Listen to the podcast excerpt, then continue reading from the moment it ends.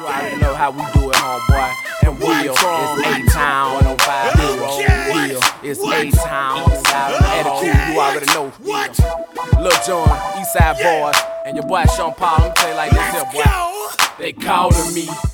Hello, hello, hello. Welcome to episode 65 of All In With Kevin. I am your host, Kevin Lewis. In today's episode, I'm going to talk about Mike White Day at MetLife Stadium yesterday. Um, what it's like observing the Knicks as uh, an objective observer slash former fan, um, and you know some general NBA thoughts. So, so the Jets won yesterday, 34-31. They upset the Bengals in a shocking result at MetLife Stadium. Um, Mike White was the star of the show. He completed 37 of his 45 passes for 405 yards and three touchdowns. Um, he even caught a two point conversion. Like Mike White did a little bit of everything yesterday. He was very good. He was very good. Not not not not arguing at all. Um, there there's been talk, you know, uh, you know, quarterback controversy talk, that kind of stuff. Um, my thoughts on Mike White yesterday were pretty simple. He can throw a short pass.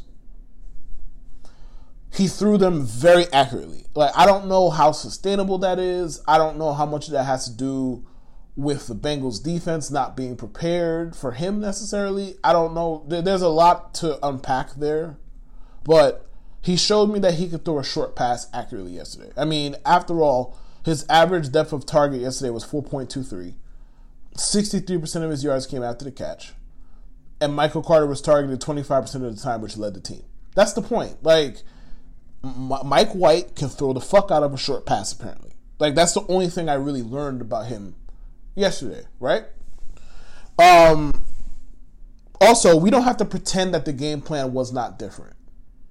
Like I see, I've seen that a lot. Like, oh well, Mike White just executed the. And look, I'm not, I'm not here to tell you that the plays were different. I'm not here to tell you that. I'm not here to tell you that they ran some vastly different. They, they lit the playbook on fire and went with some. I'm not here to tell you that, right? What I am here to say is that they out of the first like 26 plays yesterday, I think they threw the I think they threw the ball 22 times, something along those lines. They threw the ball. They threw the ball 45 times, and that's not accounting. They dropped back 45 times, and that's not accounting for the times that Mike White was sacked. Like the game plan was different. Like we don't have to pretend. We don't have to lie. The game plan was different. We don't have to push agendas. The game plan was different. It's imp- it's impossible to sit here and watch that football game and say the game plan was not different. Again, I've said this on the show before. I'll say it again. Um, all of the Jets offensive problems do not lie at the feet of any one person, and all of the Jets' offensive problems are not about Mike LaFleur. I'll say this again, just so I am clear in where I'm going with this. I'm not blaming him for all of the Jets' offensive problems. Zach Wilson has to be fucking better. We all can see that, right? A blind man could see that shit. Zach Wilson has to be fucking better. We understand that. With that said, and, I'm not even saying Zach Wilson could have executed yesterday's game plan as well as Mike White did. I'm not even saying that for for for, for a variety of reasons. Between Zach's short accuracy being a problem, between Mike White being relatively new and people not having a whole ton of film on him, I'm not sure Zach Wilson could have executed that game plan the way Mike White did yesterday. Because also because I'm not sure Zach is patient enough for all that shit, which maybe will come in time. Because like Zach e- either A is struggling with the layups that he does try to take or doesn't want to take the layups right now. He'll learn, I think. But we don't have to act like the game plan wasn't different. We don't we don't need to do that. The game plan was definitely different. Like you want to say Mike White executed executed the plays better? Sure, he did. There's no arguing that. But we don't have to sit here and act like there, there was no difference to the game plan. It's all about execution. Yes, it's about execution. We understand that. But they were way more aggressive yesterday. Hence, hence the damn near 50 dropbacks. Like, we don't have to lie. We don't have to lie. Like, it's all about execution. Like, yes, it is. But if that was, if it's, if it's simply all about execution, and we're going to just make that a blanket statement, then we then, then we can never really legitimately criticize an offensive coordinator because then it's all about execution, right? No matter how dumb the play call is, if you execute it as good, then we can never criticize the play caller. But I mean, either way, um, Mike LaFleur called a good. Apparently, that was his first game calling game calling the game from the booth. Okay, so let him keep doing that then until it doesn't work. Great. Um, as far as this whole thing with, with this being a, a, quarterback controversy, I think it's kind of ridiculous. Um, I think people, I think the Jets beat some of them are kind of thirsty for it to be a quarterback controversy because they need shit to write. The Jets are a two and five team that aren't particularly interesting. Mike White coming in the light the world on fire makes things more interesting by default. They get to write more shit, and they get to ask they they get to ask these little pointed, dramatic ass questions too. You know what I'm saying? Like they like they did in the post game with Saleh. He was like, "Hey man, anything's possible." Which I, I, I that's the kind of lie that I am here for. Like the, the, the kind of lies they've been telling about Denzel Mims, the Joe Flacco, like it, it makes you look incompetent because it's, it's, stupid fucking lies. The lie that Mike White, anything is possible, and Mike White might be a long term starter, that's what you're supposed to say. And that's, that, that's great. You know why it's great? Number one, there, there's really no follow up after that. Like, there's no but, but, but, no, there's no follow up after that. Like, yo, anything is possible. We're, we're open. Sh- shut the fuck up, basically. That's it. Like, there's no real follow up to that. And number two, it doesn't, it doesn't rob Mike White of his moment. Like, yesterday was Mike White's moment. Like, his family was there first career start. Like he did everything. Like led the team with 34 points, threw a bunch of touchdowns, caught a fucking two point conversion. They won the game. Let the man have his moment. Like this is five minutes, basically what essentially five minutes after the goddamn game ended. Let Mike White have his fucking moment. I appreciate that kind of lie. Like thank you, Robert Saleh. Like I appreciate that kind of lie. But like Jets fans and, and writers alike too, and Jets writers alike too are acting like they've never seen a backup quarterback come in and catch people by surprise before. Like we've seen this before. Like Matt Flynn made generational wealth for himself based on one fucking start. Like the thing that Mike White, two, two things that, that I took away from Mike, well, three things I took away from Mike White's start. One, he pretty much insured himself like a decade's worth of backup quarterback checks. Good for him. Like I'm happy for him. Good for him. He insured himself a lot of checks with that performance. Two, he can throw the fuck out of a short pass. As I said, his average depth of target was 4.23, and 63% of his yards came after the catch. And three, I'm just glad he did that shit because I don't have to watch Joe fucking Flacco play quarterback. Like that trade made no sense when it was made. I'm not to go too deep into that, but I laughed at the Jets when they made that trade. Whatever. Like there was three main takeaways from Mike White's performance. Is he going to be the starter? No, no, like no, bro. Like because there was nothing that he did that I that I feel like somebody can't watch some film on, pick up some stuff, and make life hell for him in the next start, next two starts, however many starts he does get. That's the thing. Like there was nothing he did where I'm just like, wow, this guy might have this guy might have a future. Like he executed a game plan, and it looked like the Bengals were unprepared to see him. This is not to take credit for him. He did what the fuck he had to do. And if Mike White is a capable backup, that's a win. That's a win. Then, then he's then he backs up Zach Wilson and he's there for Zach Wilson whenever he struggles. He's an extra pair of eyes to to look at to, to look at some stuff to help Zach out. It, it's a, it's a win. If he is a capable backup in the league, it's a win. But is he is is he going to steal Zach Wilson's job? No. Put it on record. I, I'm saying it with full fucking confidence. He's not going to take Zach Wilson's fucking job because it makes no sense to to bench a number two overall pick for a physically limited fifth round pick based on what one start. Let's say two starts. He plays well against the Colts. based on two fucking starts in a season that's already fucking lost. It makes no fucking sense. Like, unless you legitimately think this dude is Tom Brady, which I, I think the odds of me getting struck by lightning every day this week are probably higher than that of that. Like legit. So like as I said, I think the Jets beat wants that to happen because they want a story. Because the Jets, quite frankly, are a boring fucking football team. Let's call it what it is. We have to lie. They're a boring fucking football team. There's only so many 50, 52 13s or 23 nothings that you could take on this team, like, and have to write about it, like, they're happy to get some drama. I don't blame them. But do I think that this is actually okay? Like, it's going to become annoying if Zach Wilson comes back and does poorly again. Then we're going to, oh, well, Mike White would have done that. It's going to be annoying. But we have to stop pretending like we've never seen a backup quarterback do well before. Again, we've seen Matt Flynn generate generational wealth for himself. Chase Daniel's been getting like 12 years worth of, of NFL paychecks. I don't even know how, really. He ain't that he ain't he ain't that good. But people stick people keep him around.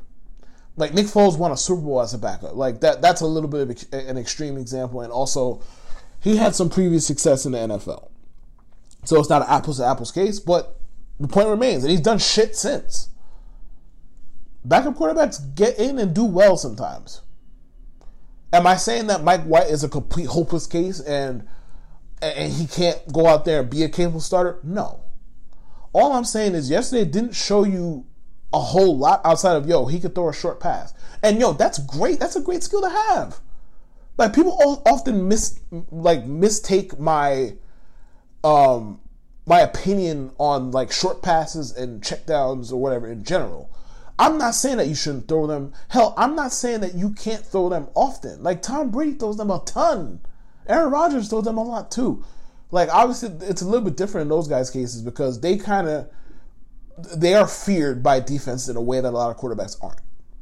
So like they're they're they're concerned about taking away the outside, taking away the deep middle. So they might give them checkdowns like, all right, I'd rather you take that than take whatever you want. Which okay, fine.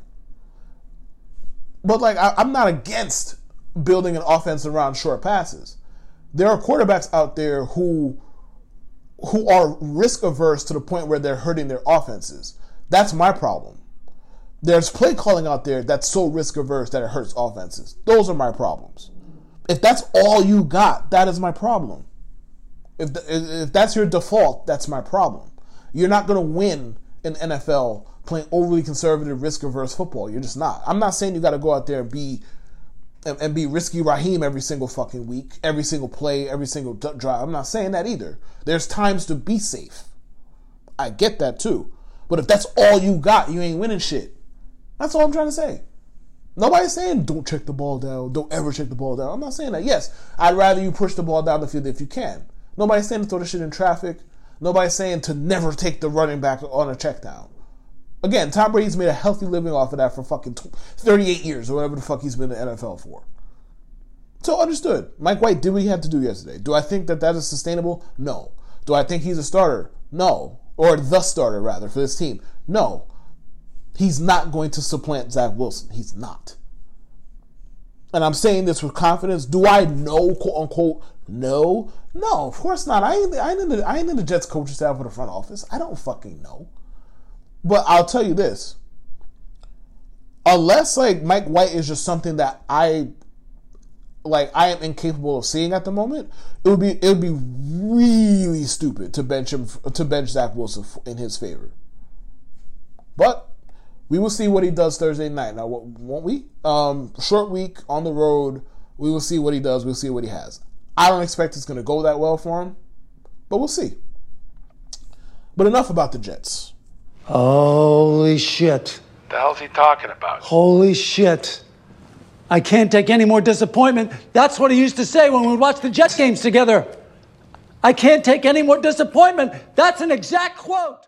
The Knicks. Let's talk about the Knicks. All right, so a little background for those who either don't know or care or whatever. I used to be a Knicks fan, die-hard Knicks fan, right?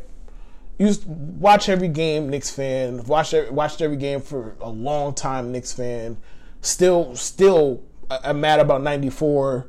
Even even as far removed as I am from fandom, still st- still mad about '94. Kind of Knicks fan. That like I used to be in the in the trenches with the Knicks. All right, that's how I used to be with the Knicks. So w- once they traded for Derrick Rose in 2016 or 17, one whichever year, like he was in the middle of a trial. You uh, guys know I don't think I need to spell it out. He was he he was accused of rape, right? So he was in the middle of a trial, and then the Knicks traded for him. So after enduring f- basically what like 15 years worth of bullshit, and then that, I was like, all right, I, I've had enough. I can't do this no more with the Knicks. All right. So I so I I backed away from them. That's all. I was like, all right, I'm not doing this no more. Will I will, will I will I end up rooting for them down the road? Maybe. I don't know, but for now, like I'm good. So it's, and it's been fine. Like the the NBA experience is a lot less stressful when you're not pressed about some team giving up an 18-3 run to close their lead to two with 30 seconds left. Let me tell you, it's a lot more. It's it's a lot more fun when you have no horse in the race. You could just enjoy the Ja Morants, the Luka Doncic's, the Steph Currys, the LeBrons. You can just enjoy them and not be stressed out to hell because you know Julius Randle is at the line shooting two, down by one with a second left. You can just enjoy it and not give a fuck. So that part of it, like not rooting for a professional basketball team, has been fun, right? So like there are parts that I miss.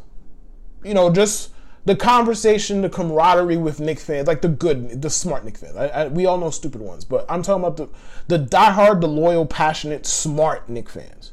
Like I miss like actively conversing with those people since I, I watch the Knicks still, but I'm not as involved in it as I used to be. Like I don't watch it as intently. Like it's more or less background noise, but it's entertaining background noise because the Knicks said we're entertaining last year and they're entertaining now.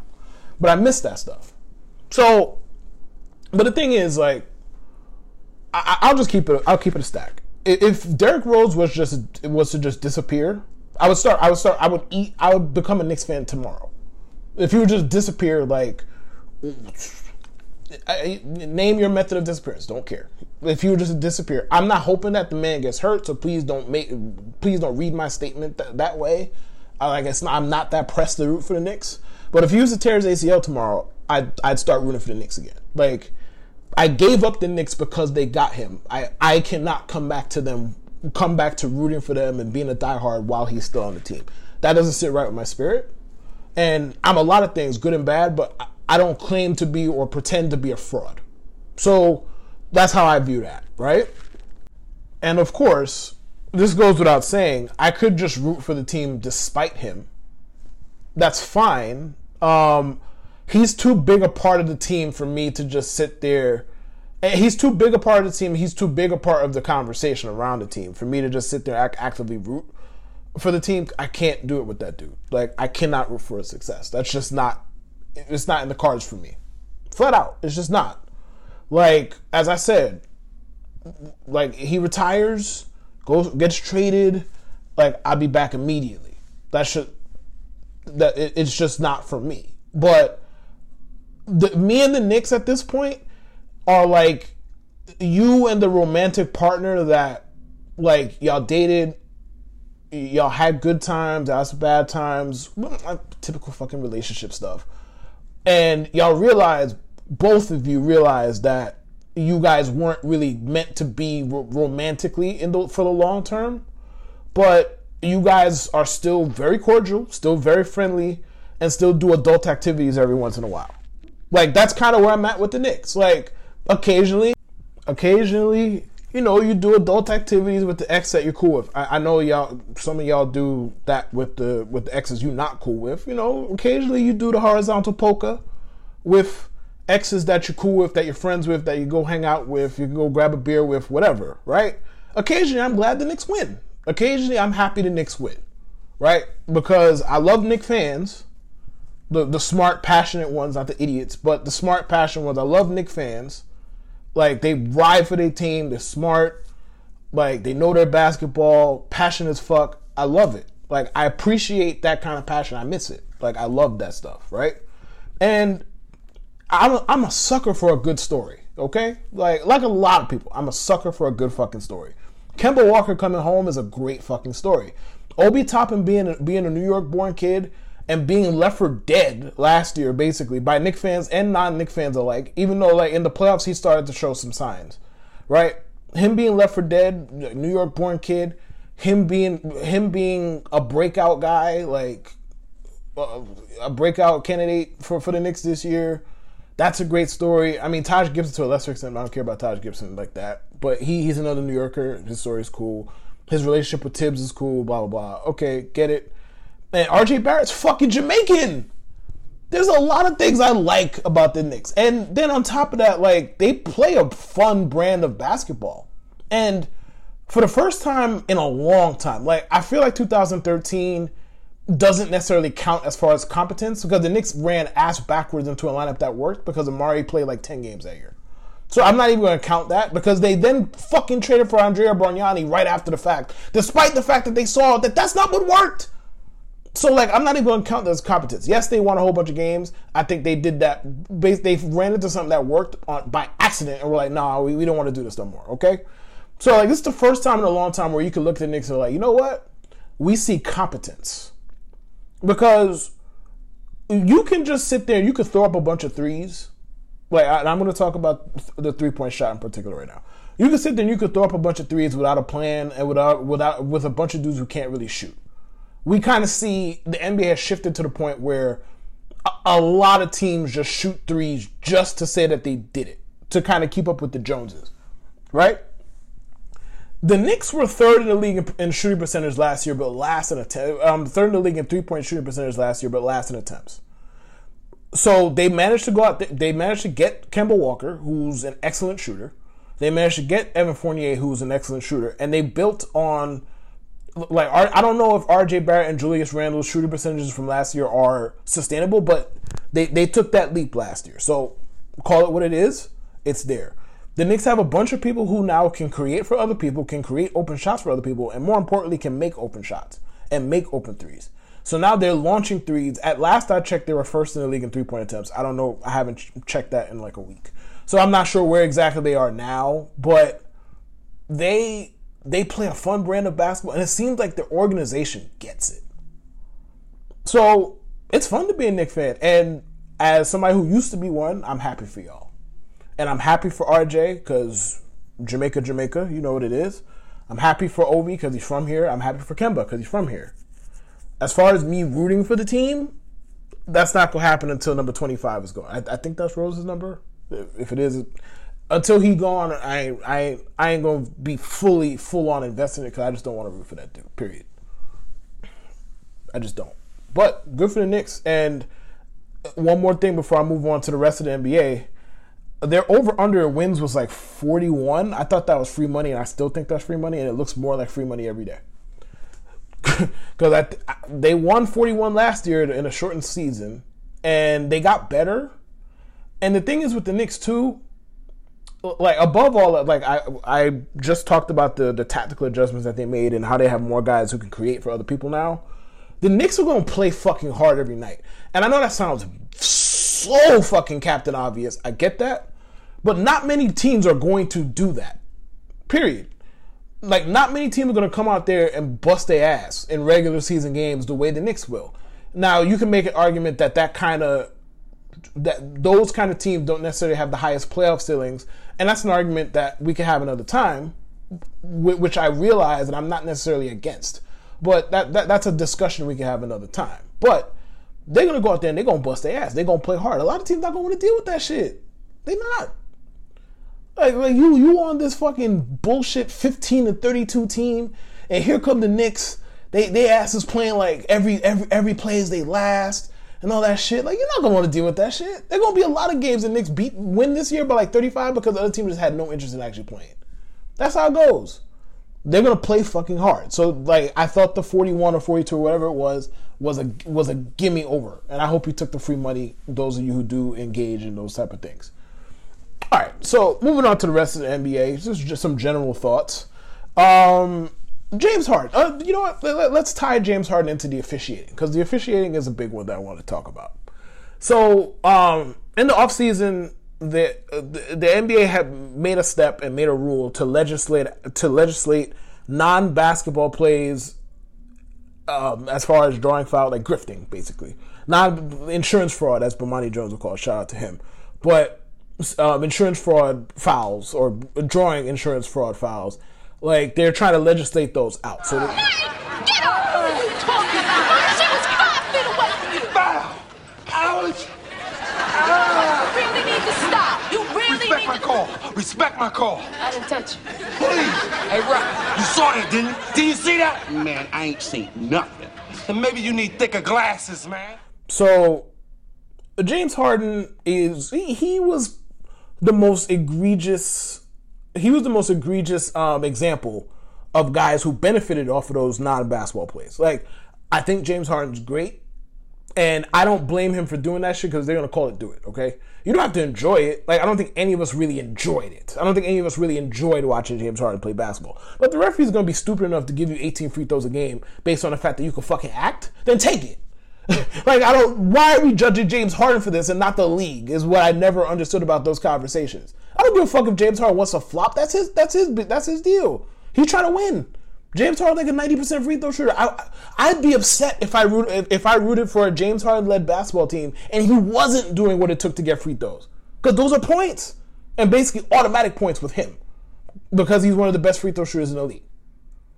So I, I never had a problem with him doing that. But regardless, the the referees have kind of gone a little far in the other direction. If you ask me, they're kind of calling nothing. Like there there there are obvious like blocking fouls that are not getting called now that are kind of wild. If you if you watch the games that are kind of wild like there are obvious fouls that like are just not getting called at the moment. Now i don't think that it's going to continue this way. I think this is kind of a trial where they're going to see what works what doesn't work you know how it affects the game maybe how it affects the ratings if they want to go that far with it.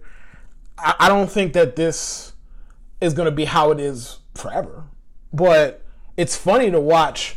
Like Trae Young is complaining about that shit now. You know, another insurance fraud salesman. Uh, like Harden is struggling, but the thing I'll say about James Harden is get your jokes off now because in about give it a month, the jokes are going to become obsolete and he's going to be James Harden again.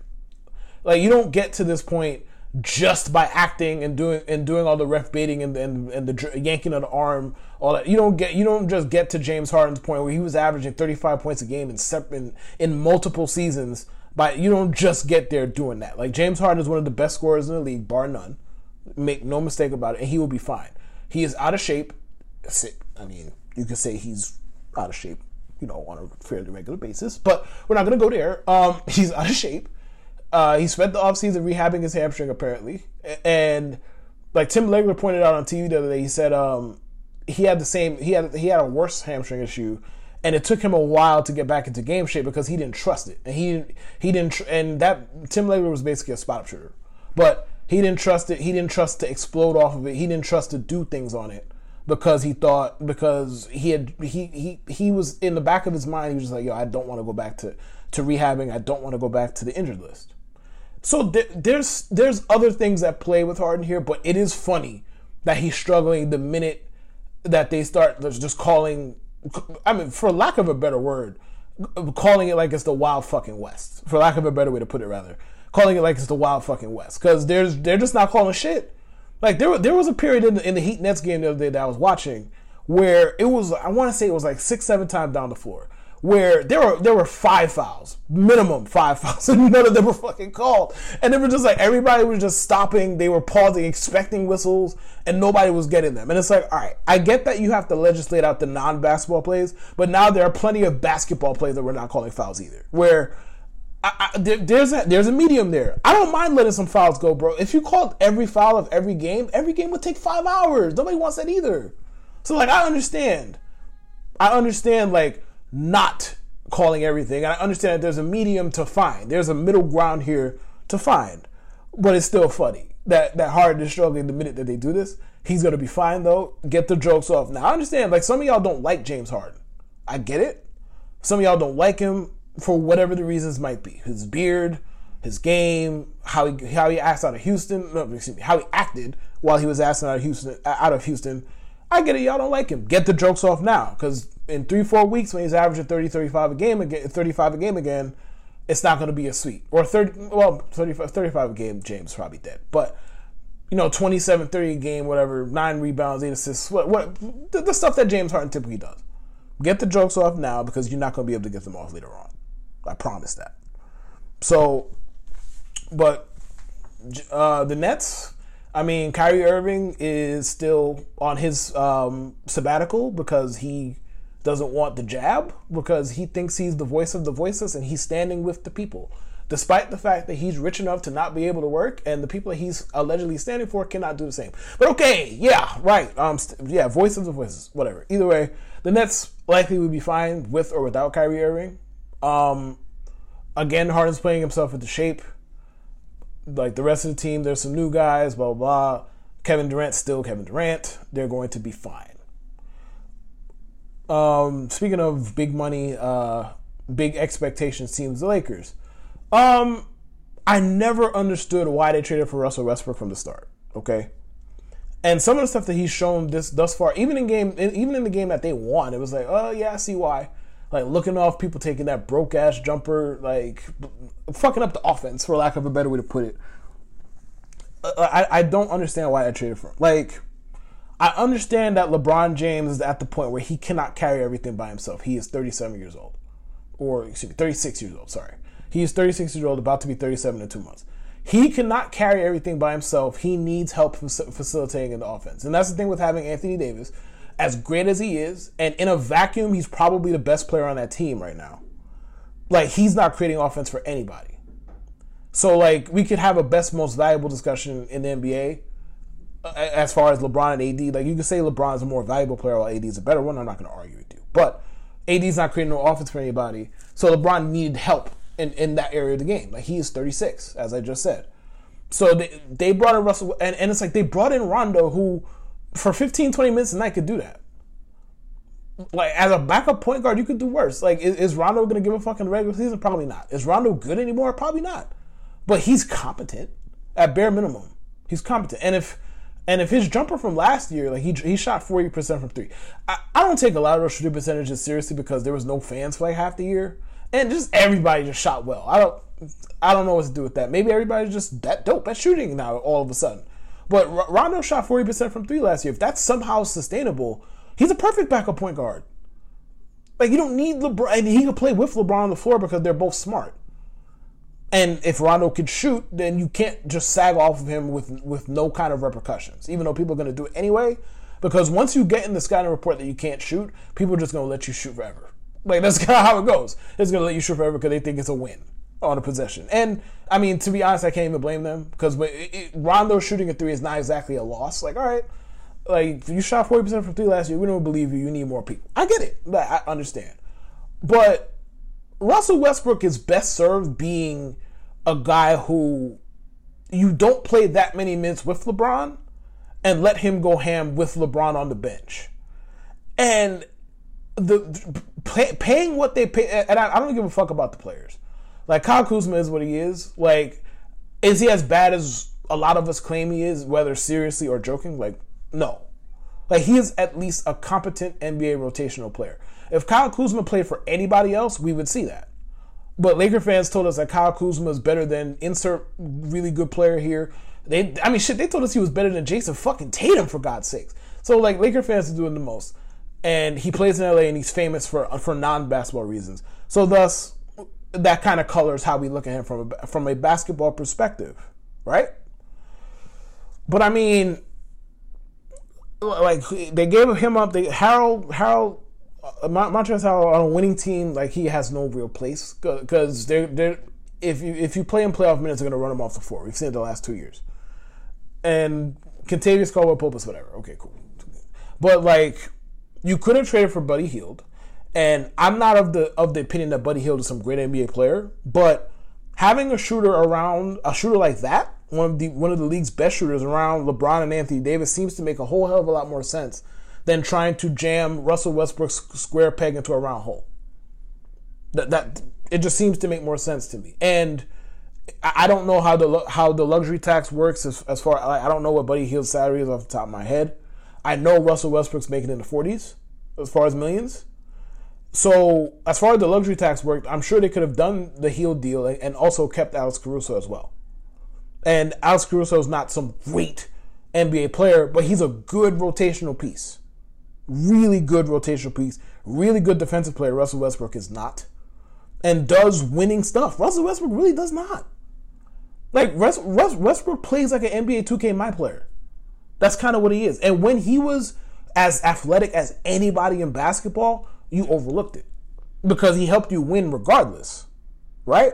Now that his athleticism is, that he's still really athletic, but he ain't just gonna get to the basket whenever the fuck he wants, and he can't he, he can't just impose his will on a game in a snap of a finger like he used to be able to.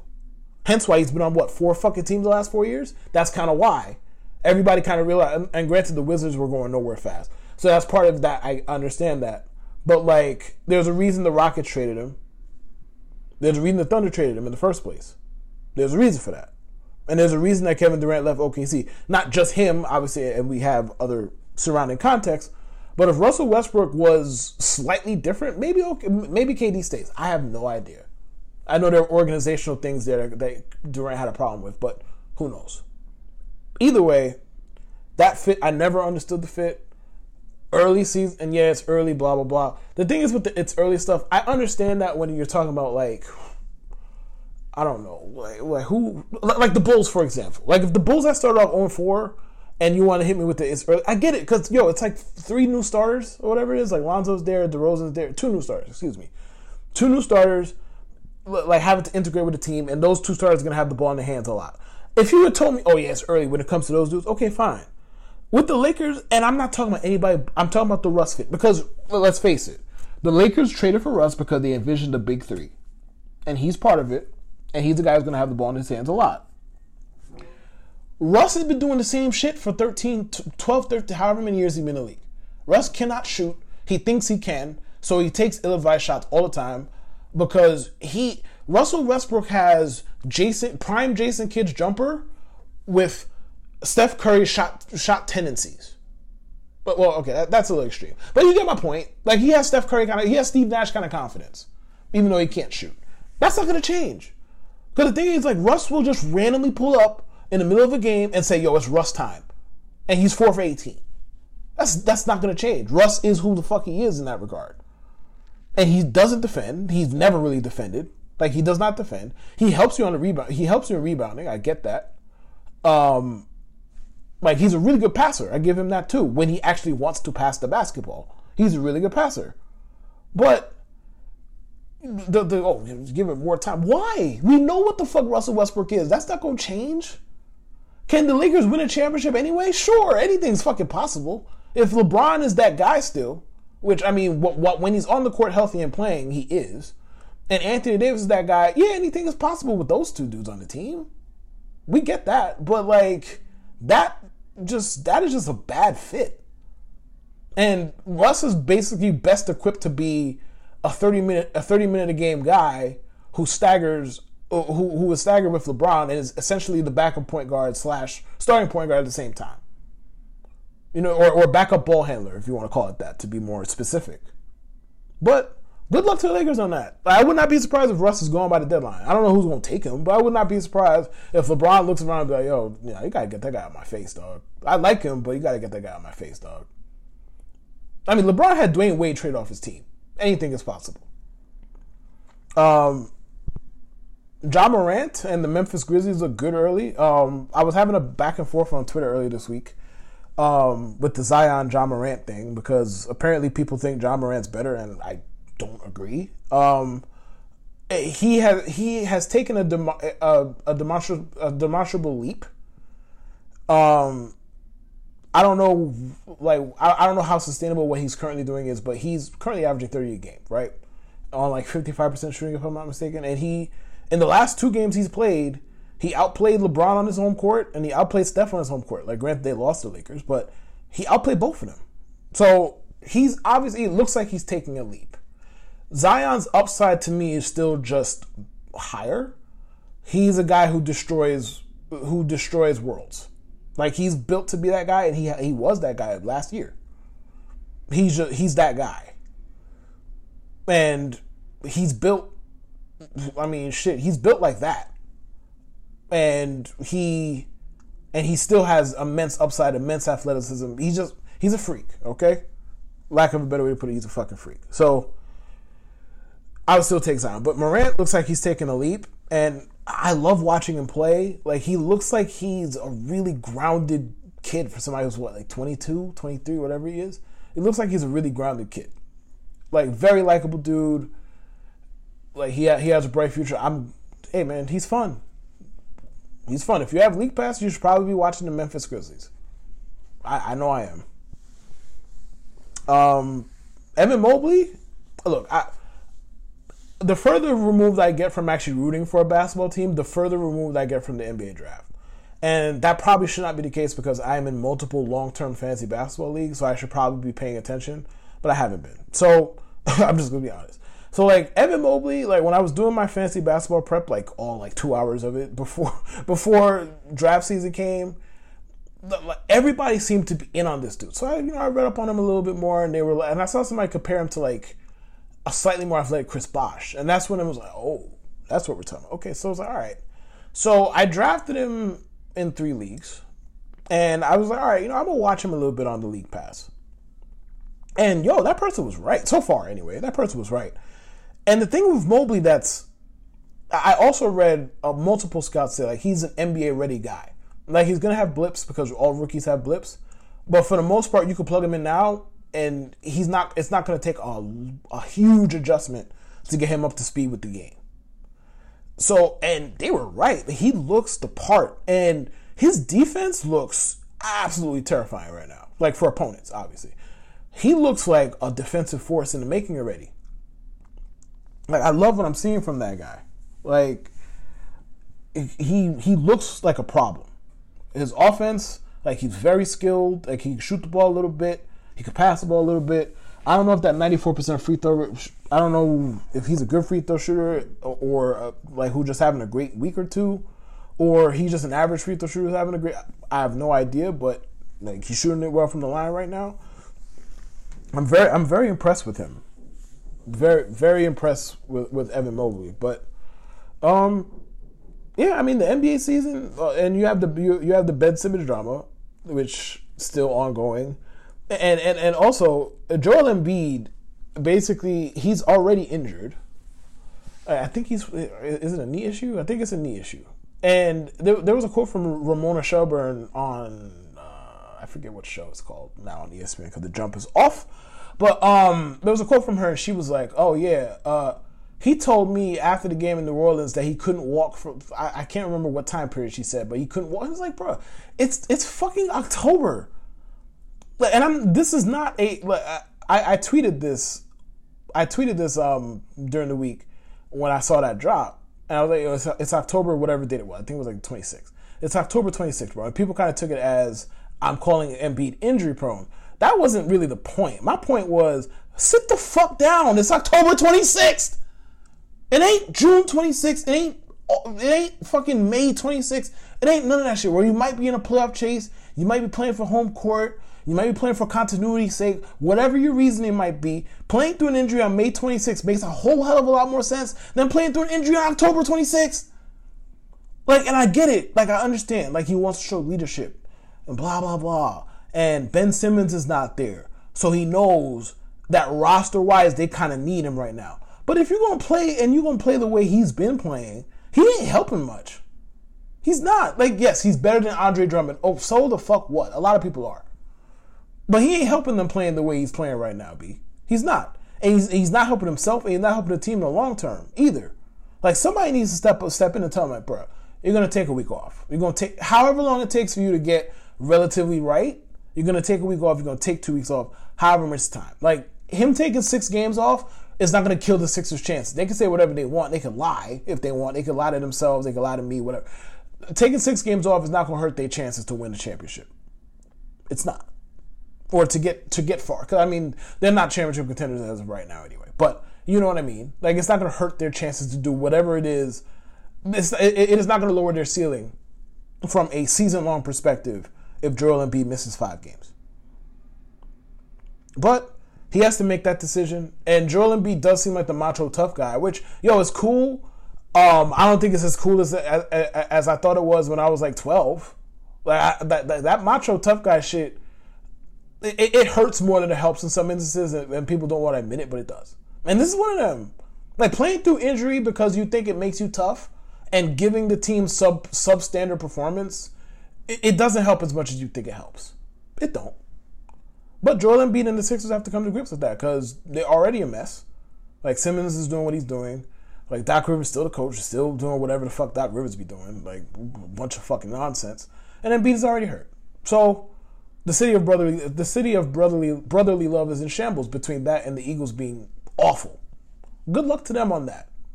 Before I get out of here, I'd like to encourage you to listen to the Middle Initial podcast with myself, Jude A. Jackson, and Andrew L. Case as we discuss current sports topics, and Fly Fantasy Unmuted with myself and Drew A. Cam as we discuss the current fantasy landscape, the current fantasy football landscape. Um, rate, review, and subscribe for my podcast and theirs, and I will see you when I see you. Congratulations!